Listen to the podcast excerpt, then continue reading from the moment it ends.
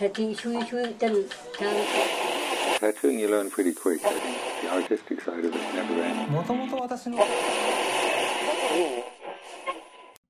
Это «Наколка». Подкаст. Всем привет. Привет.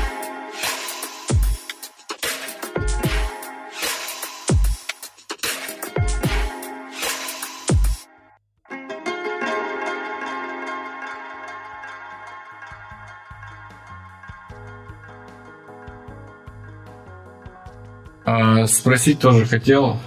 Такой, я считаю, для татуировщиков, вообще, в принципе, для людей насущный вопрос. А, я понимаю, что там напряженность со временем и все такое. А как ты там, я не знаю, следишь за здоровьем, за физкультурой, за своей, еще как ты там что-то делаешь? Да, да, очень важный момент, очень важный. Нифига я не делаю. Я по утрам пытаюсь отжиматься, и все. Но это моя просто лень такая, блин, ненормальная. Я с этим борюсь и хочу что-то научиться начать делать. Мы себе вот как-то год Ну, назад, по поводу наверное, спины, например, еще что-то у тебя нет такого, что, например, уже все капец отказывает, например, ты сразу пошел в зал, когда уже клюнул петух жареный. Ну, болит, ну, спина сильно болит, очень болит. И причем, ну, не знаю, опять же, я, не- я недавно разговаривал со своим сербским там карифаном, он тоже татуировщик, татуирует много лет. И он говорит, Серый, это значит, просто у тебя еще не дошло до той степени, когда ты просто не можешь ничего сделать. Просто вот у него было такое, что у него болела, болела, болела долго спина, там колени, глаза там и так далее, но спина больше всего. И, говорит, в какой-то момент меня просто так скрутило, я не мог разогнуться. И, говорит, после этого он начал там заниматься каким-то спортом, он что там сбросил вес, во-первых, там немного. Во-вторых, начал каким-то спортом заниматься и, говорит, сейчас уже ничего не болит. Но приезжая, он был недавно у меня в гостях здесь в студии, чуть-чуть работал, и он говорит, я начал сидеть э, ровно, держа там прямую осанку, Мгм. и говорит, после двух дней у меня начала опять спина болеть. Вот такая фигня у, него случилась. Ну, потому Не что знаю, это почему. статика, это же, все- ну, как бы как татуировщик, это не то, что сидячая, это какая-то полусидячая, полустоячая всегда работа, всегда в неудобном Да, положении. Да. и м- много часов типа в этом положении. Я, глядя на там, например, на своего отца или на брата, вот у них проблема со спиной, я, наверное, стал, ну, у меня и до этого были там какие-то штуки, но это, знаешь, такими периодами поболело, пошел позанимался, вроде как прошло, и, и Мгм, как будто стимула за- заниматься снова нет.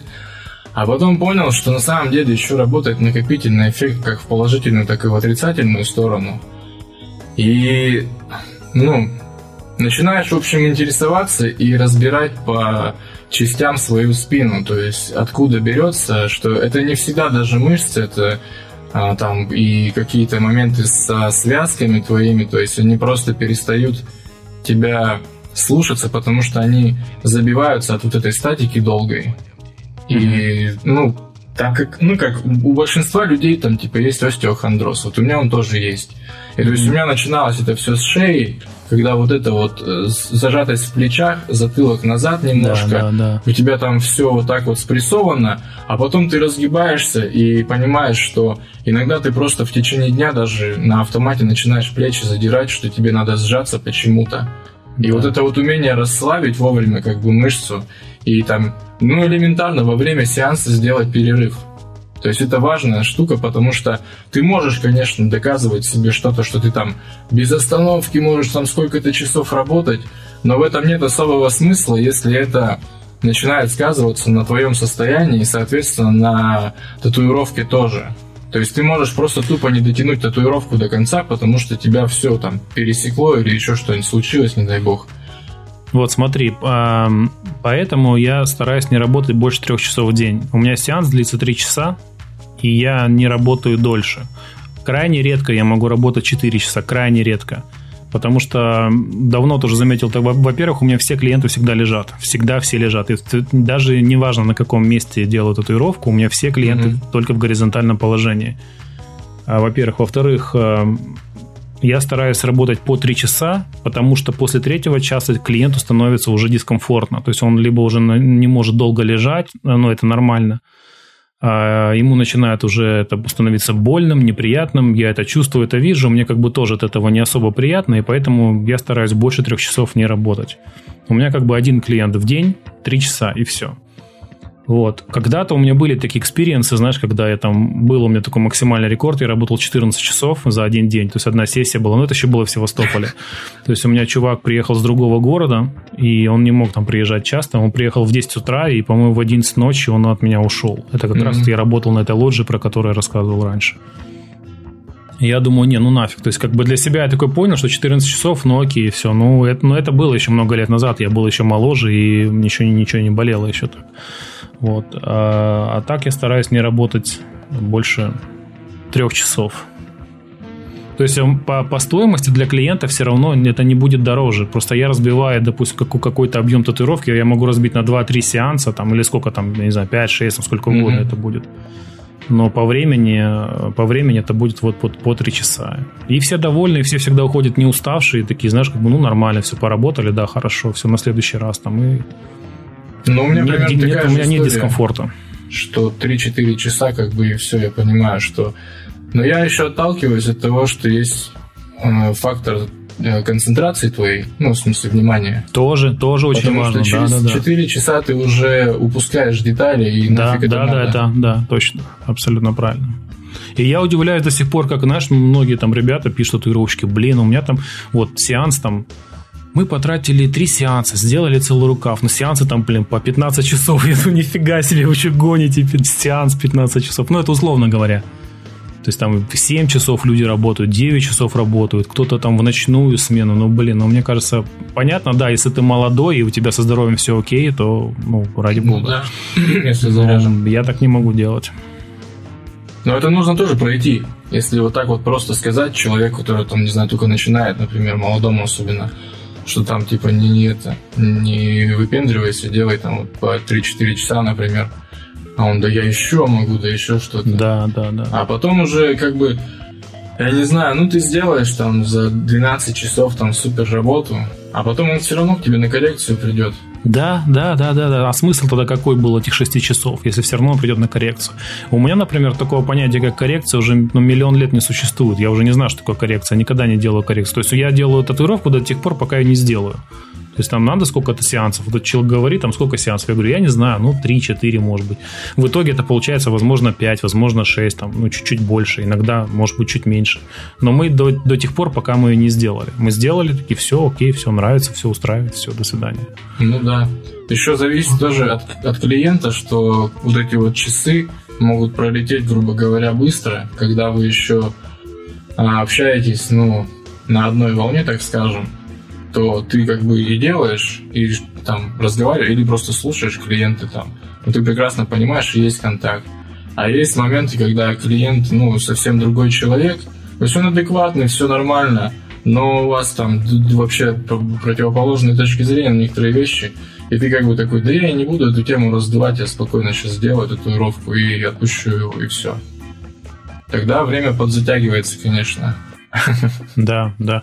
Но тут еще видишь такой момент, наверное, языка, потому что, ну, у нас, э, когда, ну, наши, я имею в виду у нас, да, это в, России, э, татуировщики разговаривают с клиентами много, хотя, блин, я здесь тоже, наверное, с кем-то общаюсь много, очень сильно много во время сеанса, с кем-то вообще не общаюсь. То есть это нормальный человек, все хорошо, у нас как бы ну, взаимопонимание, но вот он пришел, лег, я говорю, ну все, давай спи, короче. Тот спит, и я себе спокойно сам погружаюсь в свои мысли, это постоянно так бывает. Погрузился в себя, короче, поработал три часа.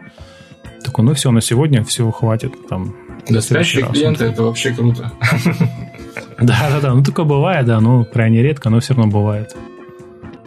У меня товарищ, есть... мы делали ему на ребрах, а, ну, он регби занимается, и вот мы ему делали этот мячик регби, там рука держит, типа, на цепи. И обычно ребра же все равно такой момент. Во-первых, человек болючий, во-вторых, когда ему больно, да. начинает там колебаться, да, там, двигаться да, да. и все такое. А он просто уснул. То есть я знаю, как бы я вижу этот ритм дыхания, я спокойно все это делаю, и мне приятно, и он спит, и все, и по итогу да. за раз все сделали вообще красиво, и все довольны. Круто, да. У меня была девушка однажды, это тоже во времена еще, когда я работал в студии в стритшопе, мы делали, их, мы делали ей э, голубых попугаев на лопатке. Она пришла, легла на живот, ну, на кушетку, я начинаю татуировать, и слышу, она начинает храпеть. Просто храпит. Ну, молодая девушка лежит, храпит. И люди, люди которые это стритшоп, много людей там проходят мимо меня, какие-то ага. работники, коллеги, там, клиенты их. Они такие все смотрят на меня, улыбаются, такие, ну, вот так вот, ну спит, спит. А, вот, а был у меня на прошлой неделе, мы начали новый проект, начали рукав делать там в Японии. И чувак у меня спрашивает, мой старый клиент, говорит, давай, может, 4 часа поработаем там или 5. Я говорю, слушай, ну, говорю, мы можем попробовать, но я уверен, что после третьего часа ты начнешь уже просто там лежать и вот это вот как-то айкать, ойкать. Я говорю, зачем это надо? Тем более я все равно тебе делаю дешевле. Ну, так как он мой старый клиент и приводил ко мне кучу других людей. Говорю, поэтому, ну, ну мы бы работали сколько там, три с половиной часа с ним, наверное, и все. Ну да, это, это тоже еще клиентам нужно объяснять все, что им кажется, что ну ладно, пусть этот принтер подольше поработает, зато мы сегодня там напечатаем, а он не Да, да, да, да, очень важно, да, вот эта тема объяснительная, именно тема образовательная. Потому что ну, с клиентом всегда на, на, на первой стадии, когда ты только с ним встречаешься, ты начинаешь э, рассказывать ему, говорить э, о том, как это все происходит на самом деле, чтобы он там не питал себе иллюзий. То есть, да или даже до количества сеансов иногда говоришь больше, чтобы он там примерно подготовился психологически, как-то морально, что сеансов будет столько-то. Но если сеансов по факту будет меньше, это только наоборот плюс тебе и ему в радости. Ну да, это я ходил давным-давно еще на какой-то мастер-класс ну, именно типа для художников. Это не с татуировкой связано. Там больше про то, как э, там в интернет-среде себя художнику преподать, там и все такое. И эта девушка, которая вела мастер-класс, она сказала о том, что, во-первых, делайте то, что вы э, любите и разбираетесь в материале, а во-вторых, э, не, ну, как знаешь, типа с голодухи не хватайтесь за все подряд. Да, да, да, абсолютно правильно. По да. срокам а, то, что вам заказали сделать, всегда ставьте чуть больше, чтобы потом обрадовать клиента и сделать раньше. То есть ты либо, грубо говоря, точно уложишься в срок, либо ты сделаешь раньше, что надо вот такие да, условия, да, чтобы да. тогда отношения продолжились, как бы, и ну, какой-то еще отклик там пошел. Поэтому это да. правильная такая штука. Это все, все, все очень, э, ну, по поводу художников очень интересно. У меня жена художник, и она пишет э, ну, на холсты прям пишет. Она до этого какое-то время занималась digital, тоже она делала digital коллаж очень долго, прям mm-hmm. очень много картин. И последние, наверное, пару лет, два-три года, наверное, она активно начала на холстах писать. Но это в основном акрил, и вот она тоже постоянно интересуется всей этой информацией, она очень, очень много чего смотрит э, по поводу классических художников, там, известных художников, старых известных художников и как продвигать себя в интернете. То есть все это постоянно тоже обсуждаем. У меня даже тоже есть идея, может быть, записать с ней тоже наколку, подкаст тоже поговорить о, на художественную тему. Это все. Много чего ну да, это вообще, я считаю, обязательная тема для татуиров... ну, для среды татуировщиков – а интересоваться, так скажем, ну, базовым рисунком, то есть там академическим, и живописью, и все вот, вот в этом вот ключе. Потому что, э, наверное, просто за последнее время а, стало больше ребят, которые действительно рисуют. Такое ощущение, что раньше да, да, да, э, делали да. все подряд, и для меня было как бы таким ну, шоком, когда человек приходит в татуировку, он не рисует, он вроде как копирует неплохо, но угу. ты такой думаешь, ну вот покопируешь ты год, два, упрешься в то, что ты не умеешь рисовать, у тебя начнется какая-нибудь депрессия, и ты бросишь это все. Плюс еще не факт, что это хорошего качества татуировки будут. А, ну, зачем как бы тратить на это время? И когда в среду, в среду, в среду, я не знаю, как правильно, а, в, в, в сообщество татуировщиков приходят там грубо говоря, рисовальщики матерые и смотрят, как это все происходит, то есть они все равно а, свою вот эту вот информацию, даже по поводу той же пресловутой композиции, они привносят со своим подходом, и ты начинаешь задумываться о том, что ну, как бы это, ну, ловишь, во-первых, себя на том, что это действительно вот это вот, например, моя ошибка, и пересматриваешь. А во-вторых, начинаешь а, немножко выныривать вот из, из этой татуировочной среды и смотреть на какие-то базовые вещи по-другому и стараться освоить их поскорее, потому что да, в да, этом, да, как да. правило, затык и есть.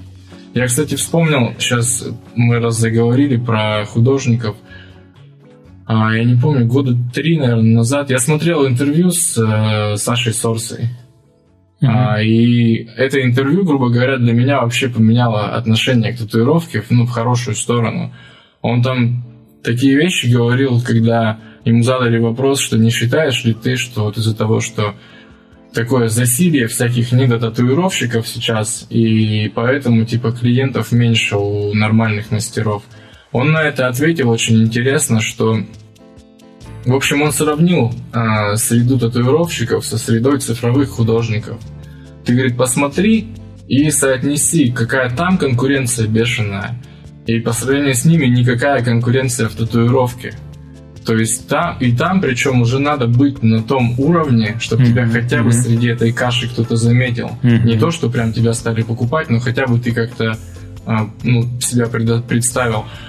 И ну, я на своей шкуре просто испытал, я последние там года три, а, ну вот я занимаюсь цифровым рисунком, и это совсем, ну, а, такая другая как атмосфера, не атмосфера. В общем, из-за того, что у тебя нет физического материала такового, перед тобой планшет и вот стилус. Тебе на первых порах надо горячие клавиши все выучить, чтобы хотя бы э, инструмент начал работать. А потом уже ты приходишь к тому, что ты не знаешь, как правильно с цветом обращаться. Ты не знаешь, как в цифровой именно индустрии правильно композицию составить, она очень отличается на самом деле. Ну, по крайней мере, то, что требуется, например, для игровой индустрии, mm-hmm. очень сильно отличается от какой-нибудь академической живописи, где совсем другой запрос. И совсем mm-hmm. по-другому все работает. И ты начинаешь насматриваться, и у тебя, ну, как бы еще одна библиотека появляется в голове. То есть до этого у тебя была библиотека, например, а, с насмотренными какими-то татуировщиками, как правильно и как, а, ну, фирмово, грубо говоря, выглядят большие работы, и ты стремишься к этому.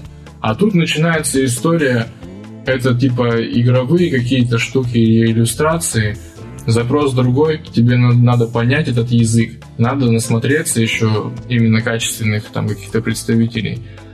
И у меня ушло, вот, э, начиная, я там взял курс там по Photoshop, там что-то сколько-то, там пару месяцев, по-моему, чтобы просто пальцы привыкли к, к правильно нажимать на клавиатуре команды. И вот эти вот разговоры академических художников, которые считают, что цифровая это вообще сфера, это не искусство, это все ерунда, потому что там примерно такие же часы работы. Поэтому, когда говорят, что там нет души, это все ерунда. Это что? Это что? Наколка, что Наколка, ли? что ли? Точно. Это же подкаст «Наколка». Нифига себе, нифига себе, нифига себе.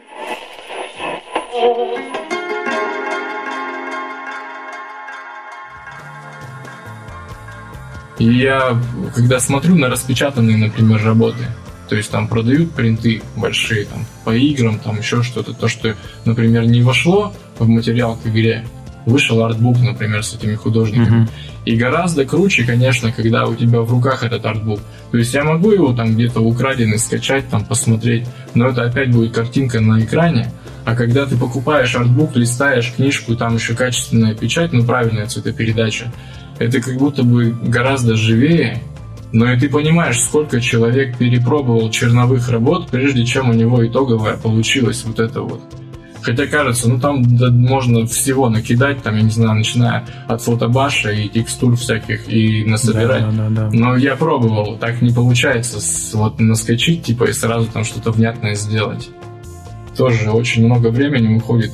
И плюс еще, а, ну, самое главное, по-моему, отличие цифрового рисунка от, э, скажем так, материального на бумаге или на холсте, что я могу, например, сесть, а, взять там не знаю, там натянута у меня бумага, например, на, на, этот, на планшет на какой-нибудь деревянный, или там сесть за холст. Я могу в процессе что-то найти, не зная, что я буду рисовать, но я увлекусь самим процессом поиска, и у меня постепенно через день-другой вырисуется образ, и я пойму, вот тебе чистое добить. творчество. Чистое да. творчество. А в цифровом рисунке так не работает. То есть там ты должен себе перед тем, как сесть за планшет за сам, прежде чем включить там Photoshop или что-то еще, ты должен себе цель поставить, что ты сегодня будешь рисовать. Если ты ее не поставил, ты можешь день-другой ковыряться, а так в итоге ничего не нарисовать. То есть ты будешь все время рисовать, перекрашивать, перекрашивать, а потом просто удалишь это, потому что ничего не получилось. Вот в этом отличие, так скажем, материального носителя и цифрового. Это гораздо mm-hmm. ну, как бы, у них, короче, больше дистанции, чем, например, между просто татуировкой и академическим рисунком. И вот академический рисунок и цифровой. Это вообще разные школы, там, я не знаю, языки. Да, да, абсолютно, абсолютно согласен. Мы, кстати, здесь вот я начал говорить про жену, что она занималась вот цифровым тоже цифровым артом, цифровым коллажом. Мы печатали, она проводила выставки тоже здесь у нее были в Вене, и угу. мы печатали ее картины на, на холсте, то есть что-то тоже, чтобы можно было повесить и смотрели, наблюдали за реакцией людей, потому что здесь такое считается, знаешь, как бы типа Вена культурная столица, тут очень много художников там и тому подобных людей, угу. но такие все консерваторы, ужасные консерваторы. Тут просто, знаешь, вот сообщество стариков, хотя в то же самое время тут еще очень сильно развита вот эта модерновая школа, типа современного искусства, там, когда калом могут нарисовать что-то, знаешь, вот, ну, условно говоря, ну, такие были э, в истории, блин, моменты. Ты думаешь, ну как это может соединяться? Как может соединяться, блин, калом написанная картина, блин, какой-то просто мазок, да, и какие-то прям э, старперческие какие-то там пейзажи, там, я не знаю, там, или еще что-то. Как это может соединяться вместе в одном обществе, не ну, знаешь. Когда вот у меня заходит такой вот, э, ну, типа, спор внутри про а, так называемое современное искусство, причем это, как правило, ассоциация с каким-то вообще нелепым моментом. Я все равно сначала, я, конечно же, буду долго всматриваться, анализировать. Потом, в итоге, если я уж честно себе признаюсь, что я не могу э, какую-то ценность э, этому дать, я перевожу это все в линейку трудочасов. То есть, если человек, э, например, а вот этого современного искусства художник, он действительно там я не знаю, миллион эскизов перед этим набросал, черновиков каких-то еще, и что-то хотел сказать, и он потратил достаточно времени, то да, чисто формально я, я отдаю, типа, должное, он молодец. Хоть, может, просто я не владею этим языком, и не могу, типа, это прочитать. Но когда это сделано реально, там, бросили какой-то ошметок и на холсте. Или как я помню, какой-то конкурс был, типа антинаркотический. Там ребята прям, ну, в реальном времени должны были там в какой-то там студии что-то стоять, рисовать, типа. А одна девочка просто пришла, там, шприц воткнула в, в лист бумаги и ушла, и она заняла первое место. Ну а нафига было вот это вот все тогда организовывать? То есть просто эпатаж. Да, да, да. Тут, блин, да, тут, если, если начать разговор о том, что, что, что нормально, что ненормально, или вообще нормально ли это, как, как современное искусство, тут можно, блин, так углубиться, и, то, и в итоге ни к чему не прийти, блин, потому что все это, блин... Ну, все равно как бы отталкиваться надо от каких-то базовых вещей. Баст, да, все верно, все верно, да, да, да. Какие-то знания, какие-то основы должны быть, мне кажется, все равно. Это как я разговаривал с, там, с одним товарищем, я говорю, вот ты а, живешь в Петербурге, и ты ни разу не был в Эрмитаже, сходи. Ну, просто для галочки, чтобы ну, знать, люди там со всех концов планеты прилетают посмотреть, а у тебя да, это да. вот в городе есть. Да я не люблю всю эту пафосную фигню. Ну, я, во мне вскипает человек, который как бы а, считает, что не надо говорить о вещах, которых ты не касался. Ну, в смысле, угу. какую-то оценку выдавать, я имею в виду. Ну, то есть я не говорю там про какие-то элементарные вещи, что плохо, что хорошо, типа там, угу, что угу. убивать это плохо, а там, э, и для этого не надо попробовать убить кого-то, это и так понятно. А вот вещи какие-то касаемые именно культуры, они все равно через э, там, монитор экрана, монитор там типа через интернет, вот то, что ты можешь посмотреть репродукцию, это не то же самое, что ты придешь и вживую полотно Васнецова увидишь. Да, Потому да, что да, это да, ты, да. ты не понимаешь, во-первых, масштаба работы, а во-вторых, вот, ну, про Васнецова я заговорил. Я когда первый раз увидел работы вживую в Третьяковке, я офигел от того, что а, на, ни на одной репродукции я не видел некоторых деталей. Потому что там есть вот это вот э, после боя полотно. Там очень много всяких элементов, которые из-за тона темного репродукции не в учебнике, не распечатаны какие-то прям отдельные репродукции. Они просто не передают, их не видно. Они теряются mm-hmm. в этих темных тонах, и ты такой, блин, так вот тебе прямое доказательство того, что надо все равно к первоисточнику, к оригиналу обращаться. Да, да, да, да, да, конечно, да. Нет, это очень круто. Я бы с удовольствием сходил бы. Я был в Питере очень давно, и один раз, ну сколько там, я две недели, наверное, провел, блин, и это был, это был февраль, март, знаешь, когда грязно, когда снега много, когда бычки эти валяются в грязном снегу. Да-да-да, в то время, когда я не должен был туда приехать, но я, мы там с женой были вместе. Вот она осталась дольше, я вот на какое-то время там задержался. И после этого я все равно хочу, очень хочется в Питер, очень хочется, мне прям нравится Питер, я бы с удовольствием поехал бы туда, еще несколько раз бы съездил, погулял, посмотрел. И очень хочется там побывать.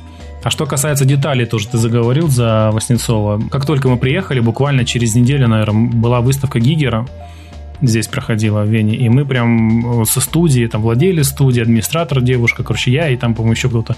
И мы пошли э, посмотреть эту выставку. Я вот офигел. Это то, о чем ты говоришь. Нужно обращаться к первоисточнику. И я увидел картины, оригиналы картин этого Гигера. И я увидел, что какие-то мелкие детали, это прям тоже коллаж, то есть он вырезал журналы какие-то моменты, наклеивал на свои картины, потом подрисовывал, дорисовывал, там прям видно эту текстуру приклеенного кусочка, знаешь, какого-то. То есть очень интересно было, очень прям. Я там пофоткал, тоже у меня есть фотки ВКонтакте есть с выставки с этой. И мне посчастливилось тоже его увидеть вживую. Он там прям на этой выставке выходил, что-то там разговаривал с, с прессой там, видимо. Я тоже его сфоткал. И он выходил вместе э, с австрийским художником. Вот я не помню все время. Это, по-моему, Фукс был. Да, Фукс тоже такой. А Фукс был другом Сальвадора Дали, они карифанились вместе. И вот этот вот Фукс и Гигер, они тоже, тоже карифанились, они вместе вышли, и вот я их сфоткал, тоже было прикольно. А потом через 2-3 года, по-моему, Гигер умер, а потом и Фукс умер. Сейчас уже этих людей нет. Но фотка у меня осталась. Ну, это круто, на самом деле, когда да, можно, да, да, да. Ну, нужно, конечно, если есть возможность посещать, да, лучше посещать все эти и Эрмитажи, и выставки какие-то классные. Ну, это, кстати, вот к вопросу это то, о том, как, типа, передать татуировку. Вот, на самом деле, большие какие-то живописные работы, полотна, они тоже, ну, их невозможно, наверное, как-то нормально ну, сфотографировать, снять видео там, чтобы прям донести, потому что да, всегда да, под разным углом там и краски по-разному играют, во-первых. Да. во-вторых, из-за этой масштабности ты просто, ну, вживую ты можешь прям долго стоять и рассматривать, ты можешь сесть напротив работы, и какие-то детали, и там же еще бывает такое, что вот большой холст висит, там он размером, я не знаю, там с помещения целое, то есть как стадион какой-то. А рядом, например, могут висеть а, куски, когда художник пробовал вот отдельные лица писать, например, портреты, и ты соотносишь, как изменилось, например, лицо, какое оно в оригинале в итоге стало, и каким планировал художник, какие у него попытки были, и в голове все равно возникает, то есть сколько работы было проделано. Ну, если как бы ты прям будешь ковыряться дальше, там, послушаешь биографию или какую-то книгу почитаешь, то узнаешь, что сколько там лет, например, заняла эта работа, и что в эти года вообще поменялось, и что он делал. Да, да, да. Нет, однозначно нужно делать, и если есть вот такая возможность, это очень круто. Ходить на выставки, посещать. Я здесь, кстати, тоже ни разу не был. Здесь есть Бельведер замок такой, и там, говорят, э, очень тоже классные картины висят. Но я ходил вокруг этого замка, прям по территории. Ждал, когда моя семья с гостями выйдет из этого замка, потому что они были там, они смотрели. А я приехал с работы позже. И, короче, ходил гулял там. Ну, может, когда-нибудь еще получится. Это что? Это что? Наколка, что Наколка, что ли? Точно. Это же подкаст «Наколка». Нифига себе, нифига себе, нифига себе. А, я еще хотел спросить, я, я не очень понял, короче, ну я, я, я сейчас с точки зрения просто зрителя стороннего э, на твой канал на ютубе.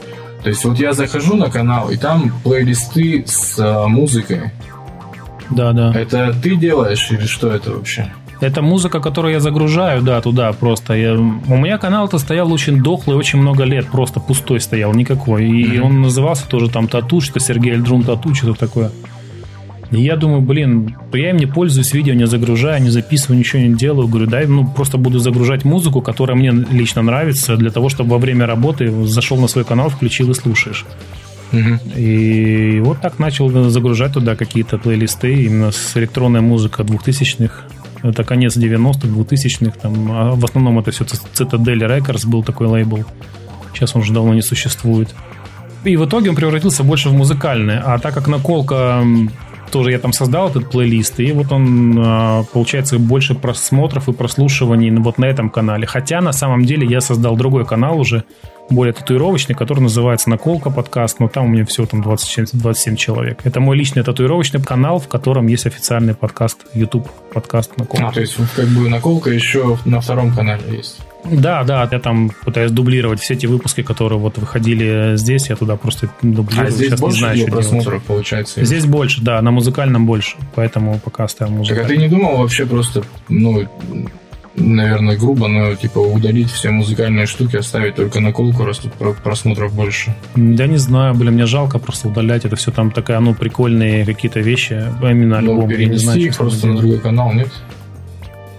Да скидывать тоже с одного канала на другой, там я читал какой-то гемор, чтобы тут тоже перенести это все, не знаю, надо, надо, надо подумать. Я просто тебе говорю как зритель, что я захожу, если бы я не знал, что есть плейлист наколка, я бы не нашел его. А да, так как да. я по ссылке по прямой прошел, я потом уже стал ковыряться и подписался. А чисто внешне Спасибо заходишь, не очень понятно, что это татуировочный канал. Он вообще не татуировочный, да, он просто уже превратился в музыкальный, а, ну, и наколка там только так существует как плейлист. Раньше не было у Ютуба, не было подкастов официальных, не было функции такой подкаста, а с какого-то ну, да, момента да. они начали делать. Причем, когда я создал свой второй канал, вот на котором сейчас мало подписчиков, там 27 человек, я подумал, что... А он у меня привязан к, к Австрии. И я подумал, что функция подкаста доступна везде, кроме России. Ну, в связи со, со всеми этими банами, санкциями там и так далее. Вот, а недавно смотрю, блин, и на музыкальном канале, который у меня относится к России территориально, mm-hmm. там тоже появился подкаст. И я такой думаю, ну, окей, сделаю, короче, подкаст там. Ну, просто как раздел такой. Понятно. А в ВК у тебя типа как тоже отдельно сообщество, ты там еще отдельно заливаешь, да? Да, если ты хочешь распространять свой подкаст в ВК, то тебе обязательно нужно создавать по сообществу. А у меня тоже там в ВКонтакте было какое-то древнее-древнее сообщество. Мы там когда-то, много лет назад пытались сделать сообщество татуировщиков Крыма. Тогда еще назывались группы. Это сейчас называется сообщество, а тогда mm-hmm. это называлась группа там, татуировщиков Крыма. Там нечто было, там очень мало человек тоже, и э, хотя сколько, ну человек 200, наверное, там было, 200 с чем-то. И это все потом замерло, все очень много лет не ничего, никакого движения. И потом уже, когда мне пришла, пришла идея с, создать подкаст, я переделал, короче, эту, это сообщество чисто под подкаст. И все. И получается, и у меня один хост, куда я загружаю все аудио выпуски подкаста. Этот хост рассылает везде, и на Spotify, на, на... Раньше рассылал ВКонтакте, сейчас ВКонтакте что-то затупило, именно как сообщество тупит, тормозит, поэтому мне приходится вручную туда заливать. А так у меня ВКонтакте есть, и в, описании этой группы есть мультисылка, где указаны вообще все планы. А, Apple подкаст, Spotify, Яндекс Музыка. На в Телеграм я отдельно заливаю, на YouTube а, отдельно ты заливаю. На Яндекс Музыке, да? Да, да, еще Яндекс Музыка uh-huh. есть и Anchor. Просто, а, вот, кстати, я хотел спросить, а, я просто пытался как-то что-то там слушать подкасты по татуировке на Яндекс Музыке, но я не смог э, в силу в силу тупости этих подкастов, наверное, и нецензурности, так скажем. То есть там такое ощущение, что а, мальчики добрались до микрофона и такие, а сейчас мы будем там с хуя нахуй, вот это вот все. Да, да, и, да, да, да. А информации типа ноль. Ну, то есть они сидят как бы либо говном кого-нибудь поливают, либо себя хвалят. И, ну, я, короче, там одну, другую дорожку включил и понял, что, ну, не каждый человек, в общем, может вести что-то внятное. Потому что вот так вот включить микрофон, типа, и что-то говорить, это одно. А какую-то информацию, а особенно структурированно ее как бы выдавать, это совсем другая стезя. Плюс еще для меня как бы критически очень стоит вопрос дикции, когда у человека прям... Ну, бывает, что плохая дикция, и он работает над этим, то есть он избегает каких-то слов или как-то там, я не знаю, старается исправить со временем. А бывает, когда ему настолько пофигу, и что вот он шамкает и прям не придает значения тому, что он сжевывает там четыре буквы в одну. Э, ну, у меня просто высшее образование, филолог я.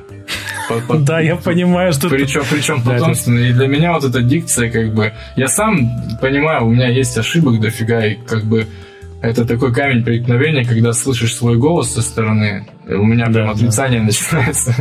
Вот, но когда человек уже там, не знаю, 10 выпусков сделал, и все еще вот это шамканье, и он ничего не поменял, я не могу слушать, ну, чисто из-за произношения. Да, я да, выключаю. да.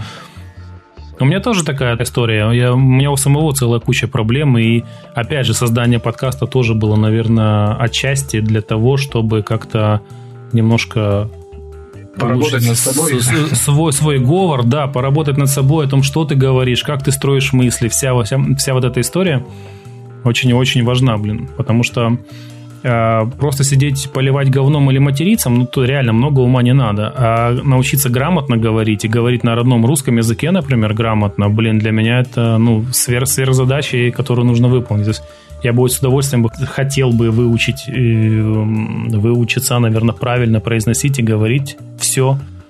Блин, ну это, это, это важно. У меня, кстати, сестра, она у меня актриса театра и кино. И она вот э, в силу своей профессии, она занимается вот все постановкой речи там и так далее, и так далее. Вот Мгм. все вот эти вот Ну, у них, да, у них А. же отдельно эта школа прям у обязательно. них, у них это очень важно, да. И она тоже послушала как-то мой подкаст, тоже говорит, что да, да, все нормально. Говорит, но тебе надо было ну, позаниматься.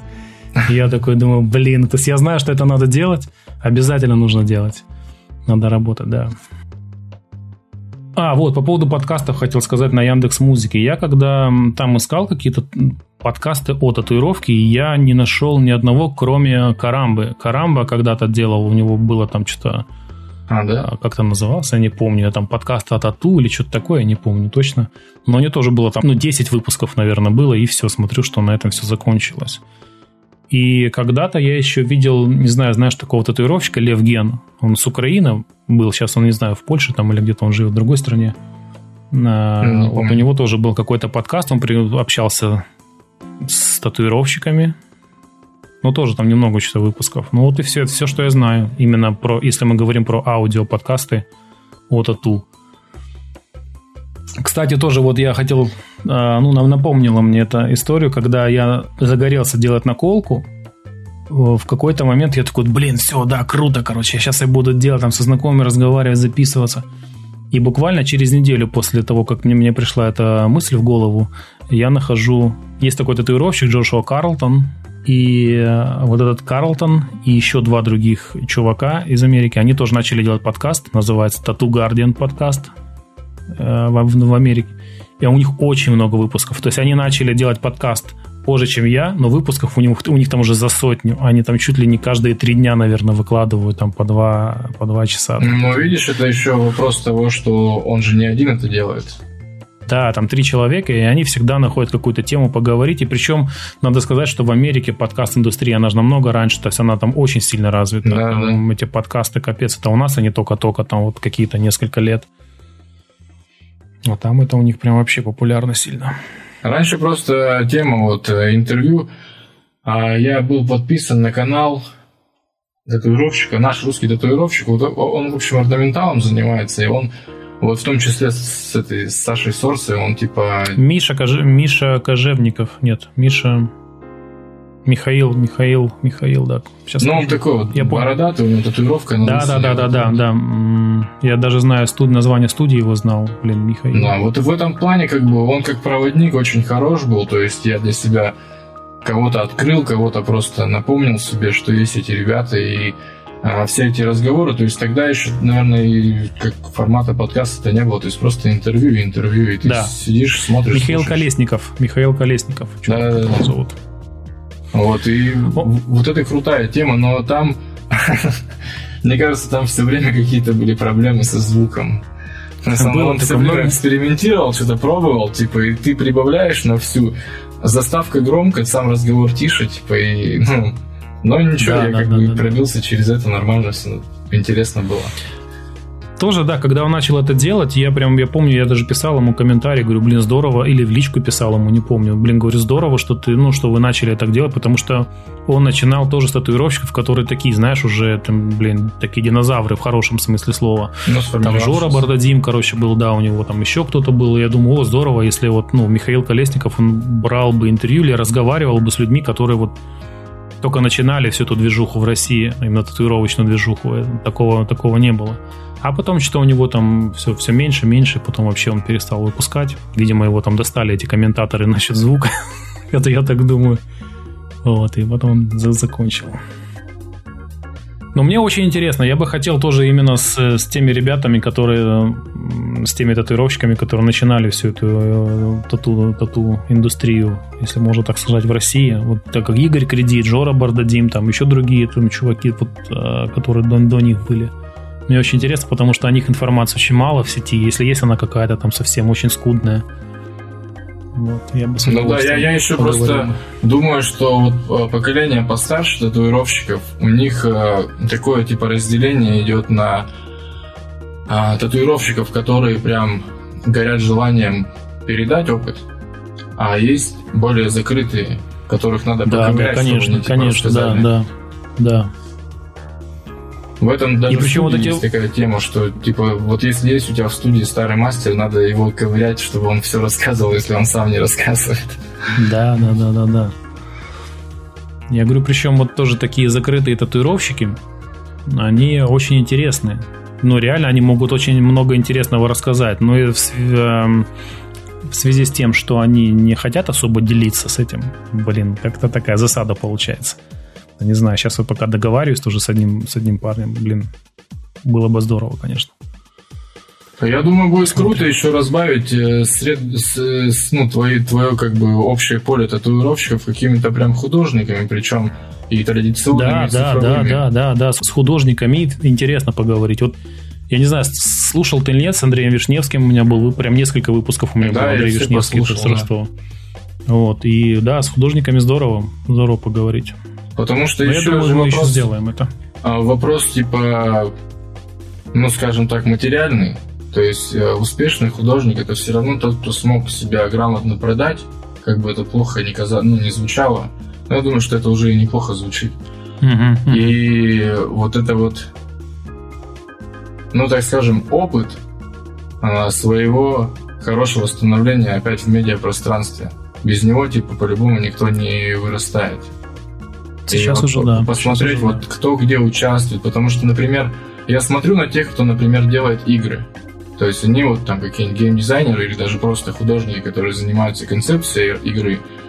А, особенно всякие инди-игры, инди-проекты такие независимые, когда там два или один человек игру сделали. А начинаешь их слушать, ну и слава богу, если он еще вообще присутствует, там какие-то там стримы ведет или еще что-то, то они, как правило, говорят о том, как они, например, сделали какой-нибудь проект, и вот э, они поехали, я не знаю, на какой-нибудь выставке поучаствовать, а на, какой, на какой-нибудь э, там какой-нибудь эпикон или еще что-нибудь подобное, около игровое что-то, то есть чтобы себя показать. И вот э, я думаю, было бы интересно поспрашивать вот таких персонажей, а, где они вообще бывают, чтобы себя показать именно как художников, потому что в общем представлении художник все равно это выставки в галерее, и как будто бы больше ничего и нет. А как mm-hmm. выглядит на самом деле тусовка и вообще а, обстоятельства, при которых они успешными становятся, никто, вот я, по крайней мере, особо не слышал.